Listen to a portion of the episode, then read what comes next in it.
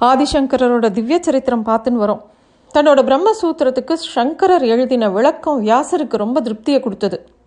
சங்கரரோட விளக்கத்தோட பெருமையை எல்லாரும் அறிஞ்சிக்கணும் அப்படின்னு வியாசர் நினைக்கிறார். அவர் இயற்றின பிரம்மசூத்திரமானது என்னது அப்படின்னாக்கா அது பல அரிய விஷயங்களை இந்த பிரபஞ்சத்தோட எல்லா விஷயங்களையும் ரொம்ப சுருக்கமாக சொல்லக்கூடிய சூத்திரங்கள். அதுக்கு உரை எழுதினவா? அவாவா தனக்கு இஷ்டப்படி என்னெல்லாமோ அர்த்தங்களை கூறி மூலத்தையே சிதைக்கிற அளவுக்கு விளக்கங்களை எழுதியிருந்தா அந்த காலத்தில். அதை பார்த்த வியாசருக்கு மனசு ரொம்ப நொந்து போயிருந்தார் அப்போது சங்கரர் தான் அந்த பாஷ்யத்தை எழுதுகிறார் சங்கரரோட விளக்கங்கள் வந்து வியாசருக்கு ரொம்ப சந்தோஷத்தை கொடுத்தது. அதனால் சங்கரரை நேரில் பார்த்து பரீட்சை பண்ணி அவர் இயற்றின சூத்திரத்தை முழுமையாக அவர் புரிஞ்சின்னு இருக்கார் அப்படிங்கிறத எல்லாருக்கும் நிலநாட்டி அவருடைய புகழையும் பெருமையும் இந்த உலகத்துக்கு தெரியப்படுத்தணும்னு தீர்மானிக்கிறார் வியாசர். தா ஆனால் தாம் வியாசராகவே போய் சங்கரர் முன்னாடி நின்னா அவர் தன் கூட வாதம் பண்ணுறதுக்கு கொஞ்சம் தயக்கப்படுவார் அப்படின்னு தோன்றது வியாசருக்கு. அதனால தானே ஒரு அந்தன நாட்டம் வேஷம் போட்டுட்டு நேராக சங்கரர் முன்னாடி போய் நின்றுட்டு பேச ஆரம்பிக்கிறார். அவரை பார்த்த உடனே சங்கரரை பார்த்து வியாசர் கேட்குற நீ யார்? சீடர்களுக்கெல்லாம் ஏதோ உபதேசம் பண்ணிட்டு இருக்கியே என்ன அது? அப்படின்னு கேட்குறார். இப்படி அவர் வந்து சங்கரரை பார்த்து கேட்ட உடனே சங்கரரோட சிஷ்யர்கள்லாம் வந்து இவர் எங்களுடைய குரு. உபனிஷத்துகளில் இருக்கக்கூடிய கருத்துக்களெல்லாம் எங்களுக்கு முழுசாக சொல்லி கொடுக்குறார். இவர் பிரம்மசூத்திரத்துக்கு பாஷை எழுதியிருக்கார் அப்படின்னு அவள் சொல்கிறா அவள் அப்படி சொன்ன உடனே வியாசருக்கு ரொம்ப ஆச்சரியமாக முகத்தை வச்சுண்டு அப்படியா? இது ரொம்ப ஆச்சரியமான விஷயமா இருக்கே அப்படின்னு கேட்குறார் அப்போ சங்கரர் ரொம்ப பணிவோட பிரம்மசூத்திரங்களோட பொருளை நல்லா அணர்ந்த கற்றுணர்ந்த பெரியோர்கள் எல்லாம் நான் வணங்குறேன். நான் சூத்திரத்தை புரிஞ்சுட்டேன் அப்படிங்கிற எண்ணம் எனக்கு இல்லை. ஆனாலும் நீங்கள் ஏதாவது கேட்டால் எனக்கு தெரிஞ்ச அளவில் நான் பதில் சொல்கிறதுக்கு தயாராக இருக்கேன் அப்படின்னு சொல்கிறார் அதை தொடர்ந்து அந்த அந்தனர் அதாவது வியாசர் வந்து ஒவ்வொரு கேள்வியாக கேட்க சங்கரரும் பதில் சொல்லிகிட்டே வரார். ரெண்டு மேதைகள் நடத்தின அந்த வாதம் வந்து ரொம்ப பார்க்கவே ரொம்ப ஆச்சரியமாக இருந்தது. வியாசரோட கேள்விகள் பண்டிதர்களையும் திகைக்க வைக்கிற அளவுக்கு ரொம்ப ஆச்சரியமாக இருக்கவும் அதுக்கு பதில் அளித்த சங்கரரும் ஏதோ பிரகஸ்பதியே நேரில் வந்து பேசுகிற அளவுக்கு ஒவ்வொரு பதில்களும் அவ்வளோ தெளிவாக இருந்தது. இந்த வாதம் ஒரு நாள் ரெண்டு நாள் இல்லை சில நாட்கள் தொடர்ந்து நடந்தது. அப்போது அங்கேருந்த பத்மபாதர் அதாவது சங்கரரோட பிரதம சிஷ்யர் அவர் சொல்கிறார் சங்கரரே குருவே நீங்களோ கைலாயத்தில் வசிக்கிற சங்கரனே இங்கே வந்த மாதிரி இருக்குது நீங்கள் பேசுறது. வயோதிக அந்தனராக வந்திருக்கிற இவரோ நாராயணனே இங்கே வந்து வியாசர் ரூபத்தில் இங்கே வந்திருக்கிறதா தெரியறது.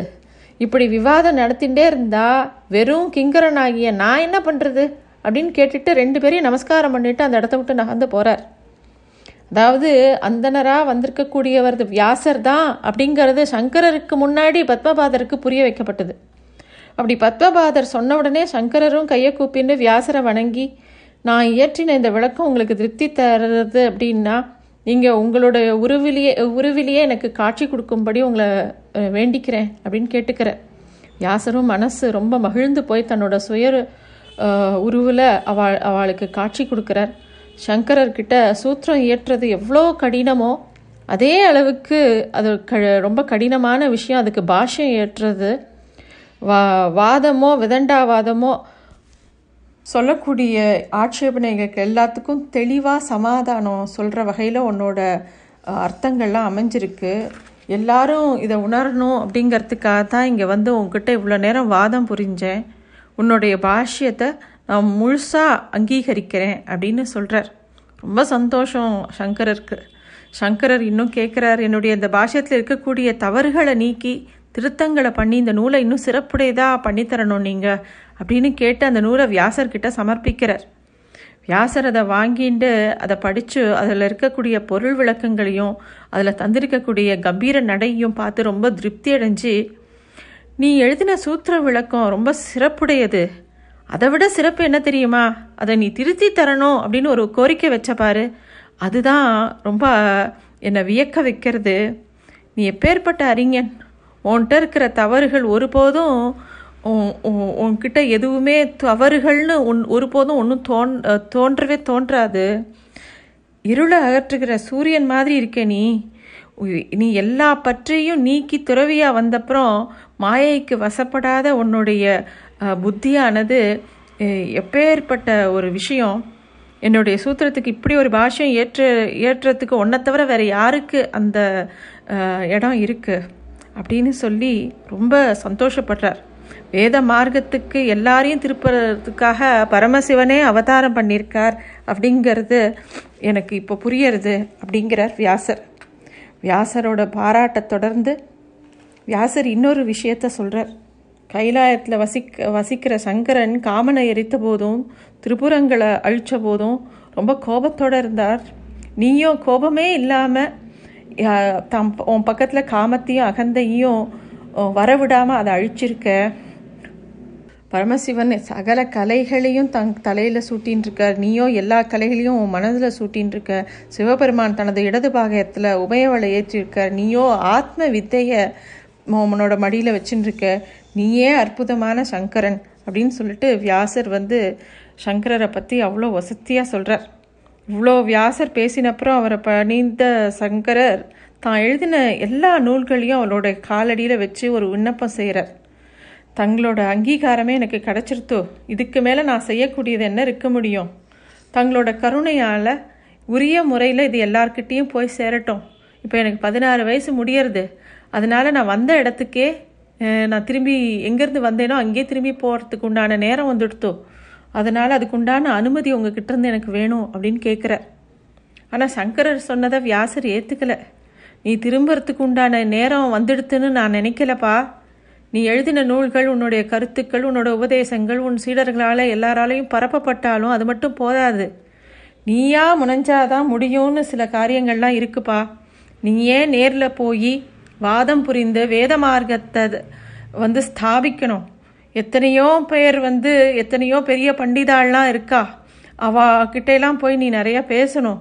அப்படிப்பட்ட முரண்பாடுள்ள சித்தாந்தங்களை நம்புறக்கூடிய வாழையெல்லாம் நல்ல வழிக்கு நீ திருப்பணும்.